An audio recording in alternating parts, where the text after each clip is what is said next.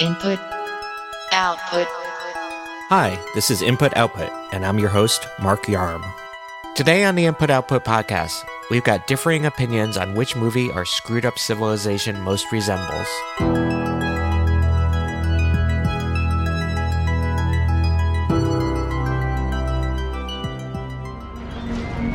I had your job once. I was good at it.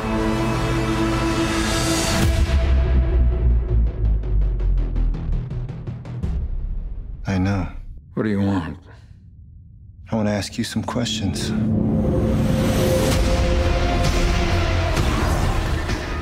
Photos of the orange skies caused by the recent wildfires in the West reminded many of the imagery from the movie Blade Runner 2049.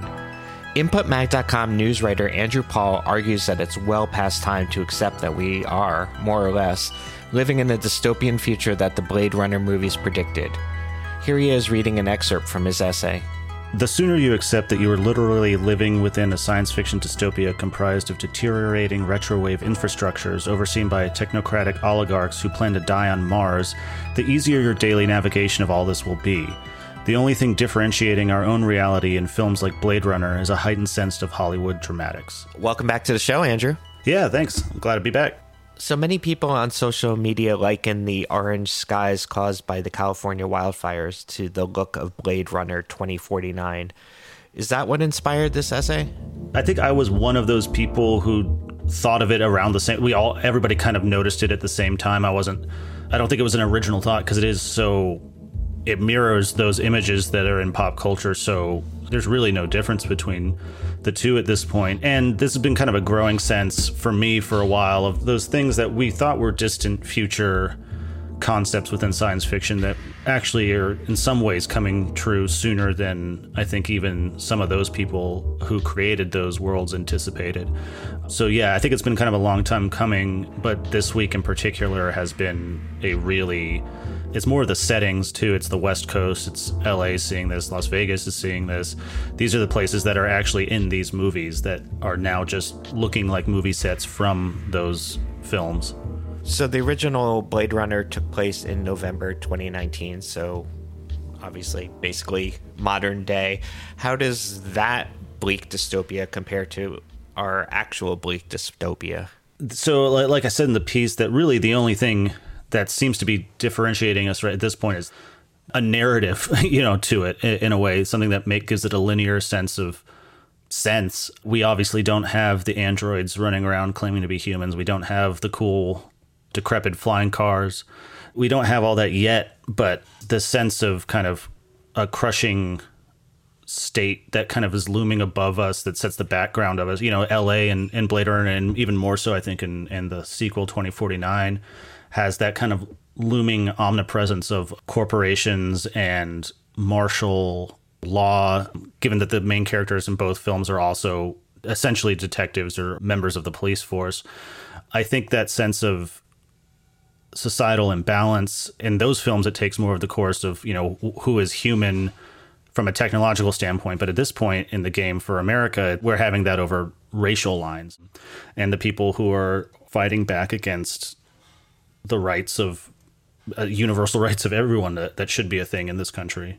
As you point out in the piece, you live in New Orleans, which is obviously prone to being underwater someday. Does that uh, affect your mindset in any way? Oh, absolutely. Yeah. I mean, it's it's something that I've talked about with my partner and she and I and friends too. I mean, there's this by being in New Orleans in particular, you know, we're facing down rising waters. You know, it's not far from the mindset on any given day. I mean, the hurricane that is hitting Pensacola right now was slated to hit us directly a few days ago. I mean, we just put the plants back up on our front porch this morning because this is something that's it's only getting more and more regular and it's it's only a matter of time before that sort of storm does not deviate its course again and goes straight for a place like New Orleans. I mean, it deviated slightly and hit Pensacola, but New Orleans hasn't been able to run from eco catastrophe for you know a few decades now. Uh, I think the rest of the coastal areas in some ways are catching up, or if it's just finally getting more press coverage. I think that might be the more of the accurate thing is that it's finally becoming. It, you can't avoid it anymore. You know, you, you can't avoid it in in your daily lives anymore. When you live hundreds of miles away, but the sky is still red, you know, something's up. So you cite a number of science fiction authors in your piece.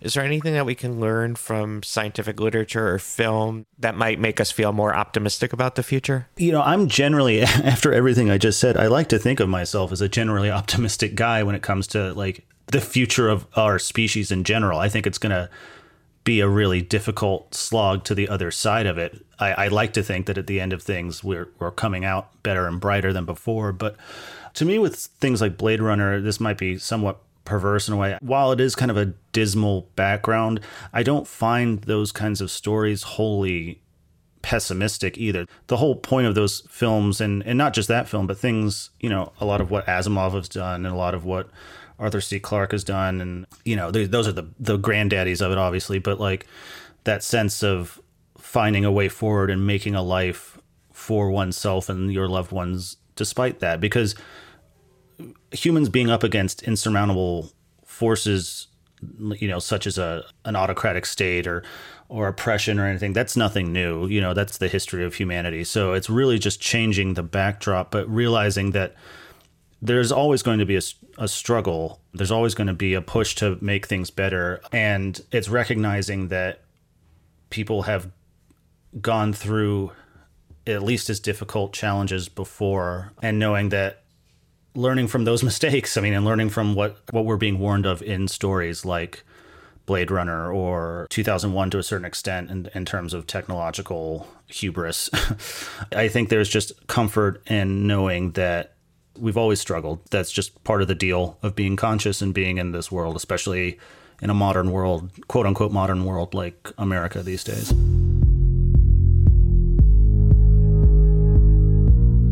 You can follow Andrew on Twitter at Ann Andy Paul. Now on to today's second story.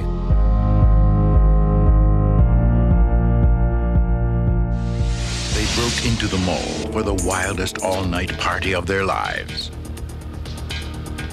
It's dead meat. But you're never alone in the chopping mall.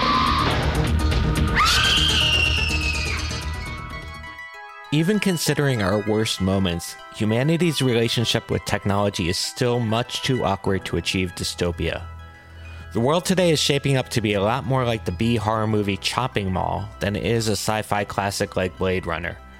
So argues InputMag.com news editor Cheyenne MacDonald in a recent piece. Here she is reading an excerpt from her essay. As far as analogs go, we're not living out the future envisioned by traditional science fiction. We're in a low budget, B horror sci fi, where the effects are cheap, the scripts are corny, and the scenarios disrupting everyday life are almost too bad to be believable. The world today is shaping up to be a lot more chopping mall than Blade Runner. Welcome back to the show, Cheyenne. Happy to be back, Mark. So recently we had an input writer on Andrew Paul. He was talking about how things were a lot like Blade Runner now, and your essay seems to counter that a bit. I wouldn't say I'm usually the one to take the optimistic route. I can be a bit of a cynic, but I edited Andrew's piece and worked with him closely on it, and he had some really strong takes there. The Blade Runner connections were being made by a lot of people, you know, not just that orange sky that we've all like come to link with Blade Runner 2049, but just the pervasive technology and law enforcement and everything with that. And it, it makes sense. But what I see in our world today isn't necessarily that sophisticated. We do have tons of technology. We love it. And it is also being used in ways that we don't love. But we're just not that great at it yet. You know, all of the robots that we're deploying into sort of everyday use, they're still messing up a lot. And you see things like a Boston Dynamics robot dog, which is kind of creepy, but like the most it can do right now is dance and maybe do little scouting missions. So while these things do seem like they are on the way to that dystopic future that we all kind of think that we're in, I think that we're not there yet. It's not really a hopeless situation. We still have such a long way to go, I think, and a lot of interventions to be made then. And That's kind of where I see the separator. The public is really good at technology too and using it in our defense and against sort of oppressive forces. So I just think that I have a little bit more of an optimistic take, and that's where the B movies come in because they're corny and they're extreme, and that's kind of what we're living right now. One of the B movies you compare our present day to is Chopping Mall. For those not familiar, what is that movie about and how does it compare to our present day? Chopping Mall is a fantastically bad movie. Like I I would wish everyone run out and see it. It's online on lots of streaming sites. And it is just so dumb. So essentially it's a bunch of teenagers who work in a mall, shop in a mall, they hang out there. They decide to stay overnight, you know, kind of party at the mall. But the mall just introduced these robot security guards, which can kind of zoom around and find shoplifters, that sort of thing. They're not supposed to be dangerous. They intercept and they call for further help. Kind of like what we've seen with things like Knightscope. There's like egg shaped robots that just zip around to be there before the human gets there. But obviously, the robots malfunction immediately and they just start killing people, and it is so over the top and so ridiculous. Protector 1, Arnie. Detain intruders. God, there's another one! Protector 2, arming. Assist Protector 1. The story. Quick, let's go. Let's go.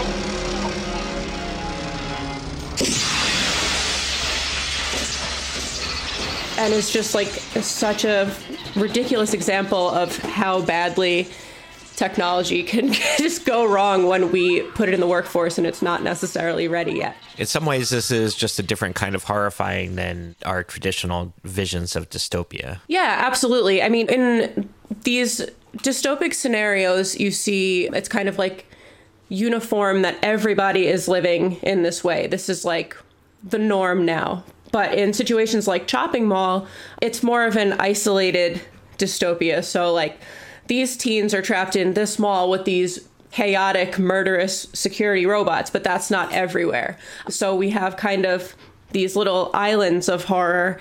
And that, to me, is what really is a lot like what we're seeing these days, where we do sometimes, I mean, this year's been ridiculous, but we do to some degree have normal life, you know, and then suddenly you have these anomalous, terrible events, and they seem to be snowballing, and maybe they're growing towards each other, but they're still kind of just like islands of horror.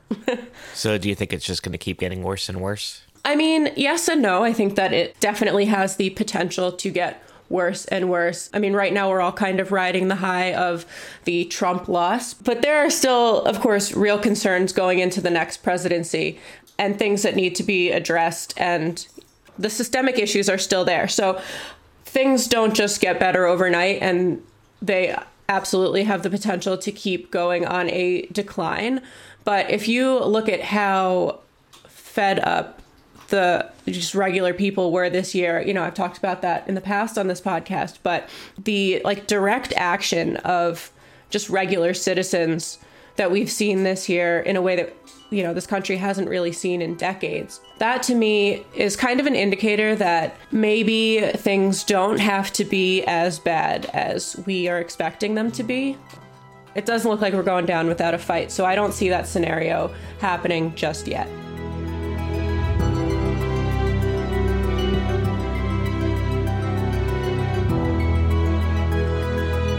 You can follow Cheyenne on Twitter at underscore ShyMac, and I am at Mark Yarm. For more news from the world of technology and culture, visit inputmag.com.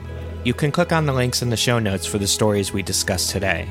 New episodes of Input Output are released three times a week.